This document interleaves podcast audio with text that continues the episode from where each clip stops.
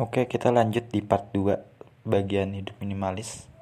Yang pertama tadi soal pakaian, yang kedua soal meja belajar dan tempat tidur. Kemudian alat-alat yang kita pakai. Pertama itu adalah alat makan. Di kos aku cuma paling butuh satu piring, satu mangkok, satu sendok. Udah sama rice cooker. Karena ya buat apa aku butuh dua piring atau lebih? Toh yang dipakai cuma satu aku pernah dengar orang bilang kalau rezeki itu adalah apa yang kita makan, apa yang kita pakai, gitu. Artinya apa yang hari ini kita pakai, kita nikmati itu adalah rezeki kita, bukan sesuatu yang kita simpan, yang kita sebut aset, atau sesuatu yang sifatnya nanti nanti itu bukan rezeki, tapi rezeki itu adalah sesuatu yang sekarang kita makan, sekarang yang sekarang kita pegang dan yang sekarang kita pakai itu rezeki. Contoh nasi yang kita makan. Lagi kita makan nah itu rezeki. Baju yang sekarang kita pakai itu rezeki. Terus baju yang ada di lemari itu bukan sesuatu yang milik kita.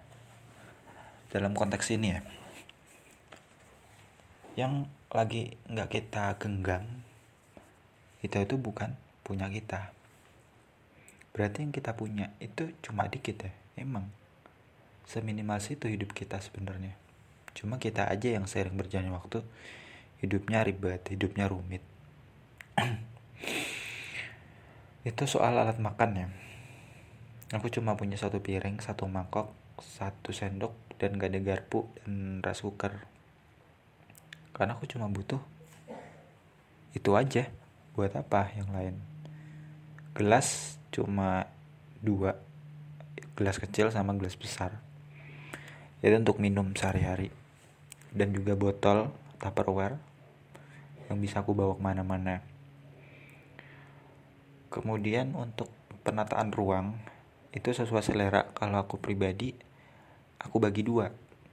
Buatku pribadi dan buat barang-barang yang gak kepake. Aku menyesuaikan lampu ya. Jangan deket-deket lampu karena panas hawanya tuh panas kalau dikit lampu. Jadi usahakan ketika kamu mau baca mau apa tetap nyaman nggak gelap tapi kamu juga nggak kepanasan. Dan kalau bisa jangan pakai AC ya. Karena AC itu selain boros listriknya itu juga membuat kita hidup kurang sederhana sih menurutku. AC itu kan identik dengan barang-barangnya orang mewah Coba deh ganti dengan kipas angin. Ganti dengan kipas angin yang membuat kamu sadar bahwa kita lagi menerapkan hidup minimalis. Balik ke soal penataan barang.